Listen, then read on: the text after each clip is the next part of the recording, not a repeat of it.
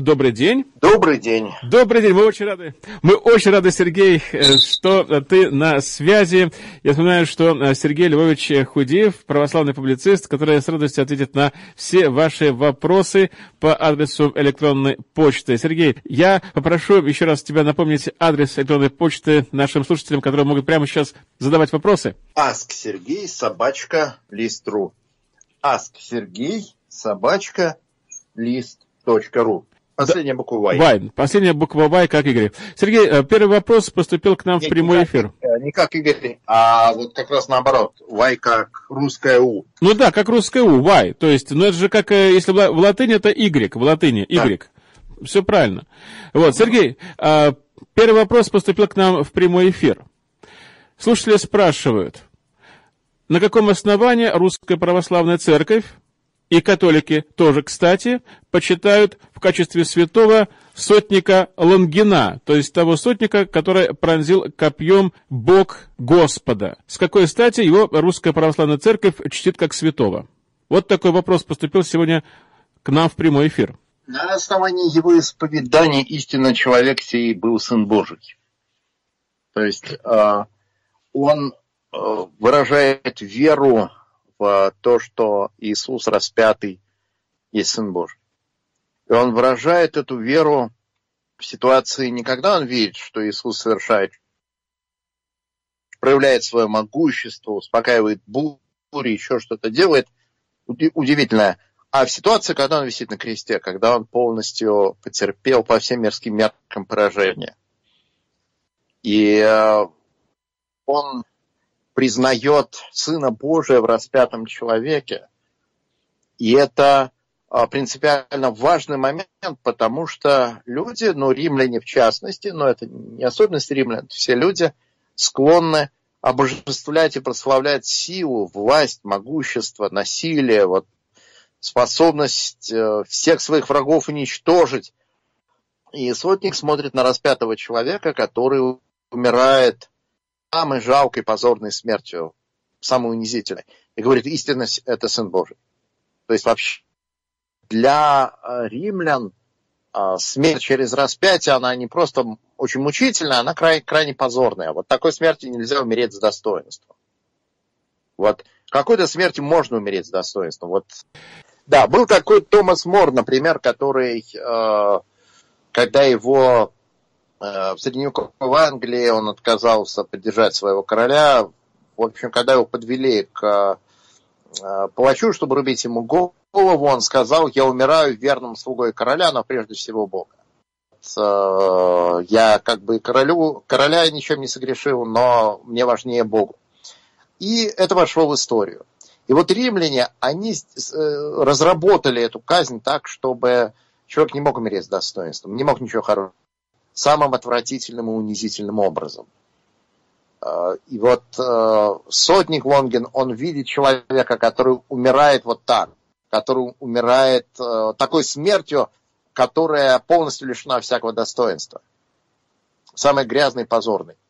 И он говорит, истинно человек сей сын Божий. И вот его вера, она и в этом прославляется, что он увидел Сына Божия в, в том человеке, который умер на кресте. При этом церковь, э, вот что очень важно, церковь подчеркивает, что любой человек может покаяться, прийти к Иисусу, обрести спасение. В том числе враг и гонитель, и даже, даже непосредственный участник распятия. Что вот э, римский солдат, который принимал участие в э, распятии Господа, он может стать святым.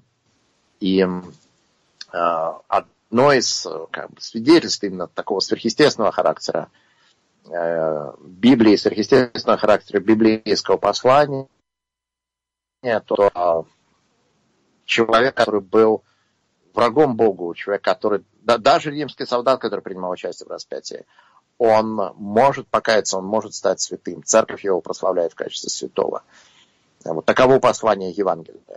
Поэтому это важно, и э, действительно православные католики почитают сотника Лонгина как святого. А, еще есть Ну, давайте посмотрим теперь... Что... в эфире люди задавали, нет? А, теперь давайте посмотрим, что пишут наши слушатели. А, что у нас есть? Хорошо, так.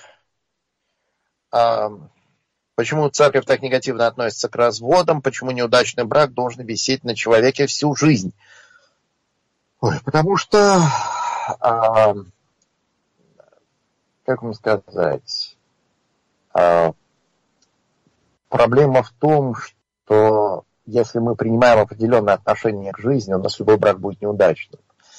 А, бывают какие-то редкие случаи, когда, ну, просто, не знаю, женщина вышла замуж за какого-нибудь психопата, который бьет ее смертным боем, ну вот ей надо для спасения ее жизни просто от него бежать. Но чаще всего люди разводятся не в этой ситуации. Никогда они э, э, там в опасности жизни находятся. А когда просто там разругались, не сошлись характерами, ну, я вижу вокруг себя примеры, как люди расходятся. И это не ситуация, когда там кто-то психопат, от него надо бежать. Это ситуация, когда обычные люди со своими обычными недостатками, они говорят, что не сошлись характерами. И вот э, э, проблема в том, что для того, чтобы разделять свою жизнь с другим человеком, жить под одной крышей с другим человеком, это вообще очень трудно. В любом случае. Вот э, у вас свои привычки, у другого человека свои привычки, э, вы оба грешные люди, вы друг друга начинаете раздражать. И вот для того, жить под одной крышей с другим человеком, нужны большие-большие усилия.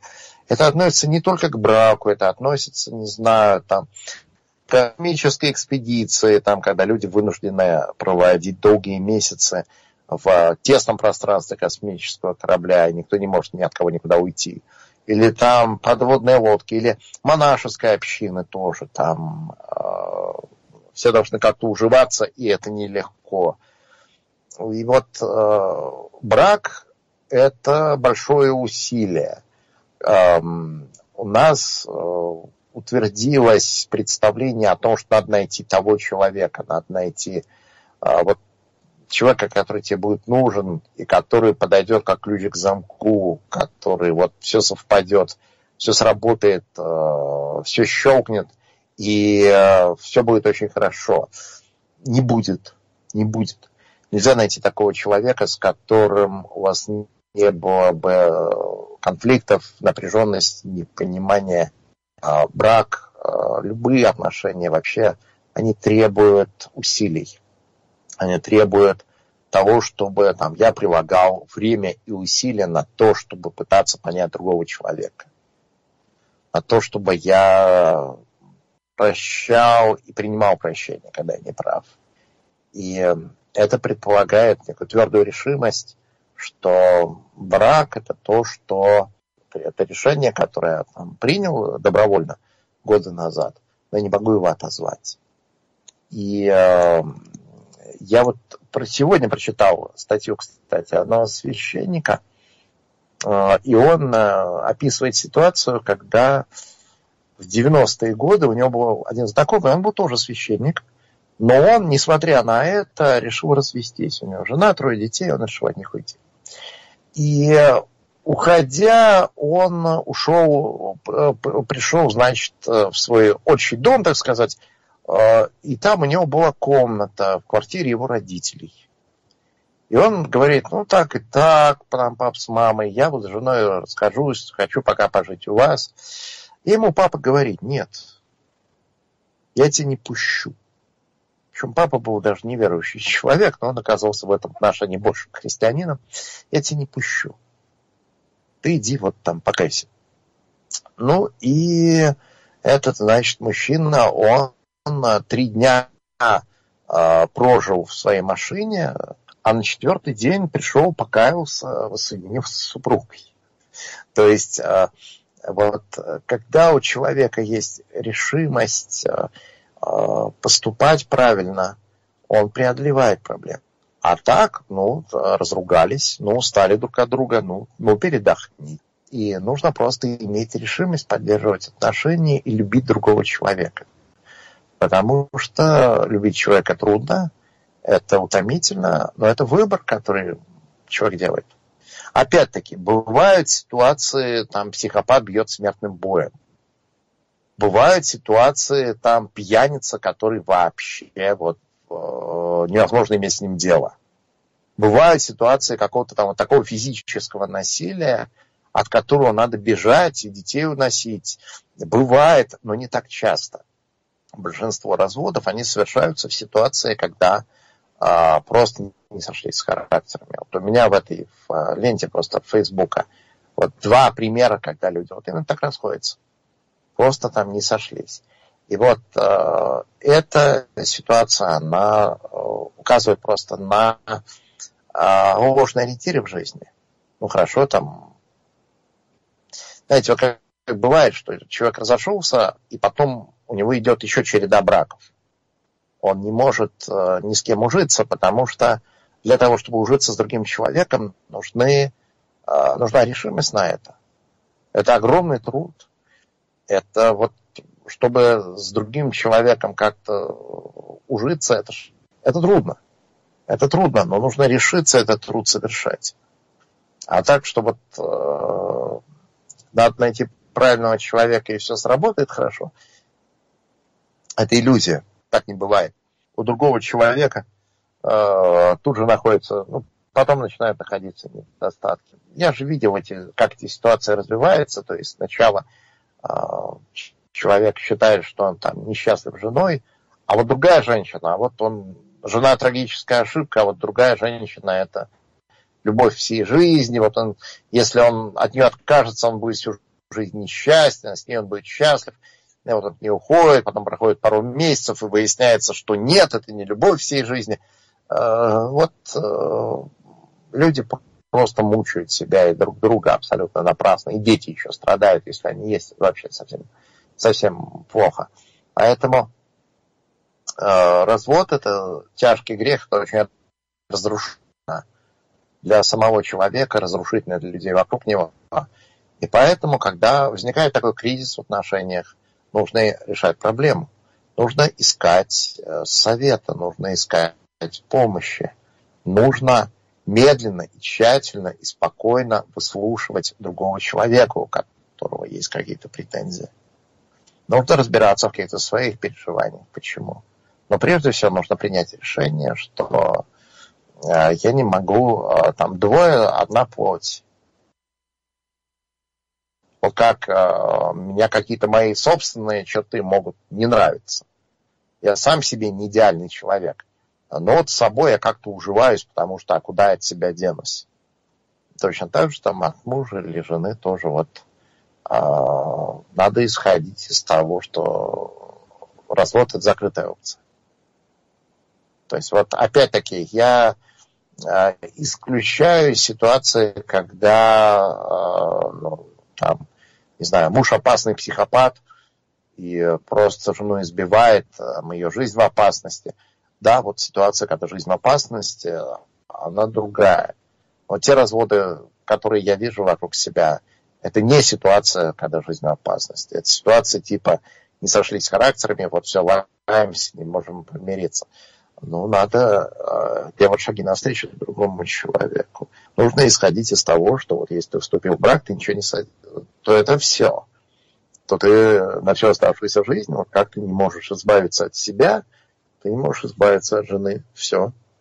Это уже э, не что-то такое, что мог бы ты изменить. Так. Э, если человек впал в тяжкий грех прелюбодеяния после покаяния, может ли он вернуться в церковь? Ну, может вернуться, конечно, понимаете. А, Еще в ранней церкви а, была такая, был такой так называемый донатистский раскол. Когда были гонения на церковь, некоторые христиане, они а, выдавали язычникам священные книги, которые от них требовали, и они отрекались от веры под страхом пыток, под страхом смерти. А потом, когда гонения сходили, прекращались, они прибегали в церковь, просили, чтобы их приняли. И э, было по этому поводу разномыслие. Э, донатисты, они считали, что ну, если человек вот такой подлый предатель, то нечего ему теперь в церкви делать. Он уже отпал, отпал, все, пошел. Его нельзя принимать назад. Но в церкви победила точка зрения, что можно принимать. Если человек кается, приходит с покаянием, значит, церковь должна принять, потому что вот Бог хочет, чтобы все люди спаслись, достигли познания истины. И а, тяжкий грех, совершенный после покаяния, он может быть прощен. Другое дело, что а, нужно а, помочь человеку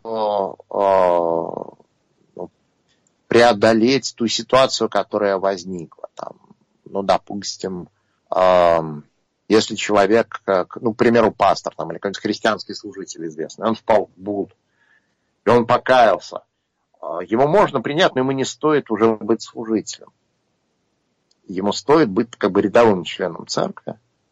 И в качестве рядового члена его должны принимать, потому что ну, вот, э, человек злоупотребил, там, скажем, своим положением э, духовного лидера, ну, значит, э, нужно его с этого положения деликатно сместить, потому что он уже не может этим заниматься. В этом отношении он скомпрометирован.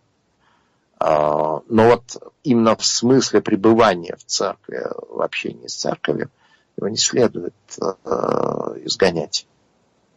То есть это должно иметь последствия какие-то дисциплинарные, но не в том смысле, что вот его вообще прогнали. А если человек кается, то он от любого греха может покаяться. Любой грех может быть прощен, если человек в нем кается перед Богом. Опять-таки это следует отделять от э, ситуации, что он в лидерской позиции находился. Ну да, ты его просто э, с этой лидерской позиции сместить, потому что он скомпрометирован, но он имеет какую-то слабость, которая э, вот в этом проявится. Ну как там любые возможности, они открывают все человеческие слабости. Вот бывает человек живет нормально, прилично, там, нравственную вполне жизнь ведет, а потом он разбогател. Вот он как он там разбогател, так он поехал, спустился во все тяжкие. Или человек э, имеет там лидерскую позицию, и на лидерской позиции все, ну вот как бы эта э, ситуация с э, Раби Захариасом, когда он был главой успешного служения, и он там, значит, грешил, и никто ему поперек слова не хотел сказать, а, ну, потому что он уважаемый как бы лидер, это несет ущерб всему служению. А, ну вот, э, когда человек э, не выдерживает пребывания на лидерской позиции, его, конечно, нужно да, там, смещать оттуда.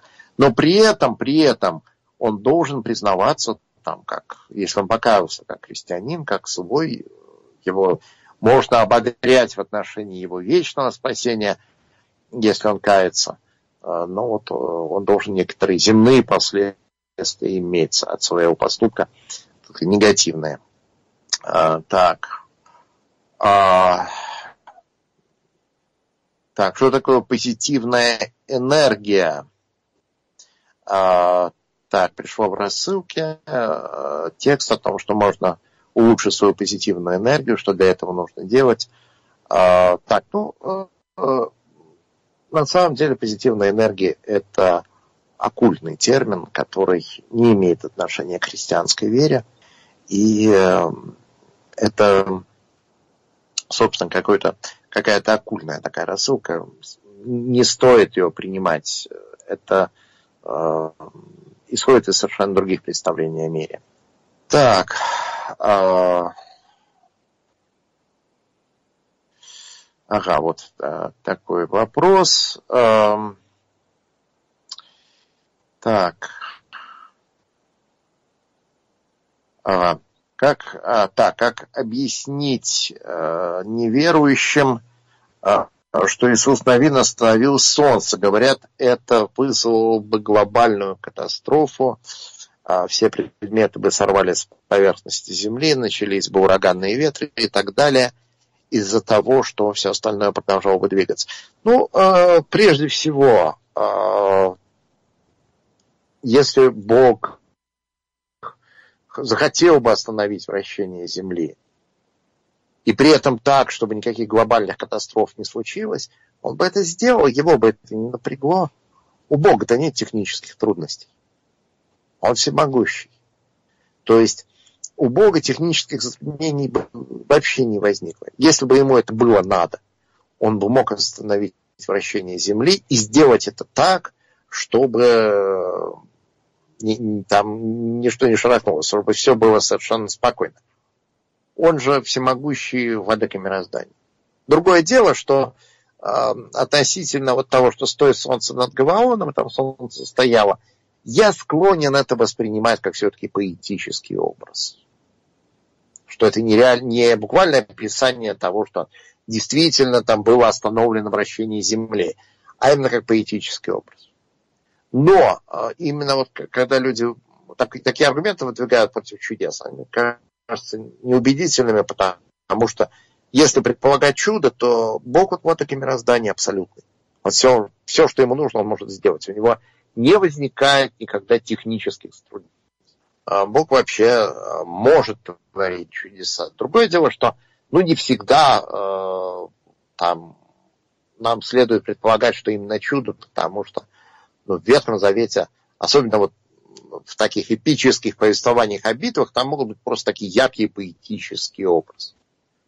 Что вот там солнце стояло, там, ну не знаю, как у Лермонтова в стихотворении Бородино «Земля тряслась, как наши груди». Ну, понимаю, что она там не тряслась буквально, потому что ну, не было там землетрясений. Вообще, восточноевропейская равнина, какие там землетрясения вообще. Это поэтическое описание того, что произошло, вот этой битвы. Точно так же стоит солнце над Гаваоном, это вполне могло быть э, там, поэтическим образом, а не буквальным описанием событий. Другое дело, что вообще говоря, Бог может творить чудеса, как, какие ему будет угодно. И довод, что тут будут большие технические сложности, он э, тут не имеет отношения к делу, потому что у Бога не бывает технических трудностей. Бог э, делает все, как ему нужно. Он обладает абсолютной властью над каждым атомом этого мироздания. Поэтому ему это совершенно, совершенно не проблема, никакого, никакого затруднения для него тут в этом не может быть. А, так.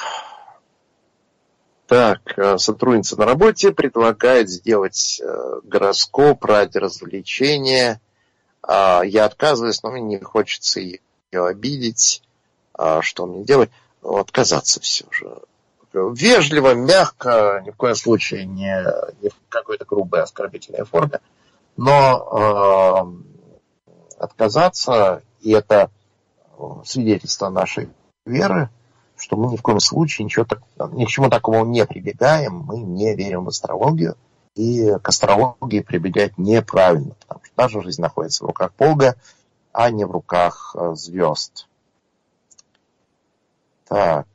Э, может ли христианин служить в полиции, где ему, возможно, придется стрелять в людей? Может. Почему нет?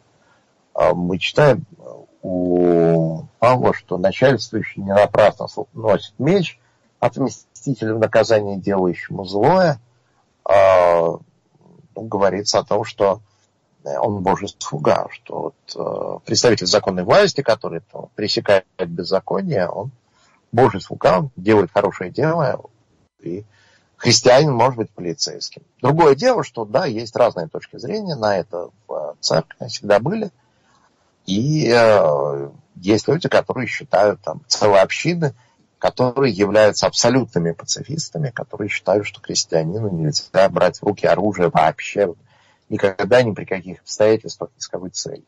Я с уважением отношусь к такой позиции, но я ее не разделяю, потому что э, общество, полиция, необходимо люди, которые следят за порядком, и люди, которые в том числе останавливают злодеев вооруженной силой, потому что иначе злодеи не останавливаются. И Библия говорит, что начальник Божий слуга. Или как воины пришли к Иоанну Крестителю, он им не сказал, там, оставьте воинскую службу. Он просто сказал, что вот тут не злоупотребляйте. Или э, этот э, Корнилий Сотник упоминается в деяниях, тоже воин, и там богочестивый воин, бывший при нем, э, тоже там нигде не упоминается, что, обратившись ко Христу, там прекратили быть воинами. Э, ну а полицейский это даже немножко другая ситуация. Это не воин на войне, это человек, который обеспечивает порядок и безопасность, который защищает законопослушных граждан. То есть это в целом достойное, доброе, благородное служение. У людей разные призвания, у разных христиан разные призвания. Если кто-то призван Богом, вот он считает так по совести пред Богом, я вот должен быть пацифистом, не брать в руки оружие никогда ни за что, ну ладно, если Бог ему так положил на сердце, то я к этому с уважением отношусь. Другое дело, что нельзя делать для этого. Мы не должны требовать от там, полицейских, что если полицейский обратился к Богу, он должен тут же свою, свою э, работу бросать. Нет, это работа нужная в обществе. Это хорошо, если ее будут делать богочестивые христиане. А, но я вижу, время уже подходит. Да, к сожалению, увы, Сергей, так быстро летит время, и так было сегодня очень интересно, и еще, наверное, у нас много есть интересных вопросов, но, тем не менее, увы, я думаю, что вы можете продолжать их задавать, несмотря на то, что программа подошла к концу, а, по адресу электронной почты asksergeysobachkalist.ru, asksergeysobachkalist.ru, и потом вы услышите ответы на них и в Европе на радиоцентр на частоте 1602 АМ, и, конечно, конечно, в новом свете сразу на двух частотах. Спасибо, Сергей. Очень было интересно. До скорых встреч в эфире.